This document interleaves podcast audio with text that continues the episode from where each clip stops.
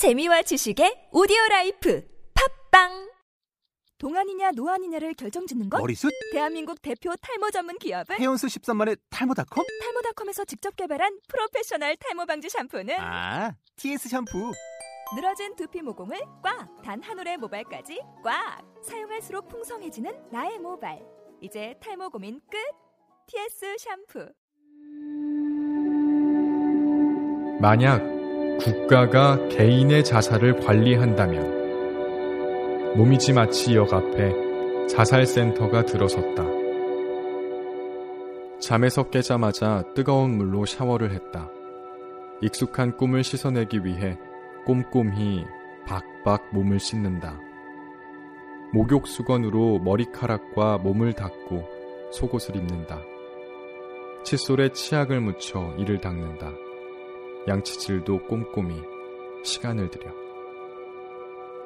세면대 거울에는 30줄에 접어든 별 볼 일 없는 남자가 비쳤다. 수염은 3주나 자랐고 머리카락도 길고 왜소한 남자. 요즘은 식욕도 없어서 그런지 거울을 볼 때마다 야위어 보인다. 뺨은 홀쭉하고 가슴에는 갈비뼈가 툭 붉어져 있다. 겉꺼풀 눈은 멍해서 생기라 부를 만한 흔적이 하나도 없다. 이게 나란 말인가? 남의 일처럼 조금 놀란다. 드라이어로 머리카락을 말리고 옷을 입는다. 거실로 가서 소파에 걸터 앉았다. 아침 햇살이 창문에 비쳐들어 실내는 밝았다. 눈을 감고 눈시울을 가만히 문지르며 긴 한숨을 내쉬었다. 어젯밤 수면제를 너무 많이 먹었는지 온몸이 나른하고 머리가 무거웠다. 그 꿈 때문인지 평소보다 두통이 더 심한 것 같다. 테이블 위에 리모컨을 들어 텔레비전을 켰다. 시시한 여행 프로그램이 나와 채널을 바꿔 뉴스를 찾았다. 겨우 찾아낸 뉴스에는 퉁퉁한 중년 아나운서가 나와서 얌전한 얼굴로 다음 뉴스입니다 하고 말했다. 그 절단마 뉴스가 흘러나왔다. 경찰서 앞, 그리고 피해자 자택 앞에서 중계하고 있었다. 마침내 다섯 번째 피해자라는 자막이 흘러나왔다. 절단마는 피해자를 살해한 뒤에 몸을 토막내 그 일부를 유족의 집에 보내는 정신나간 살인귀였다. 나는 화면을 뚫어져라 바라보며 빨아들일 기세로 흘러나오는 소리와 음성을 들었다. 아마도 이 동네 사람들은 모두가 그럴 것이다.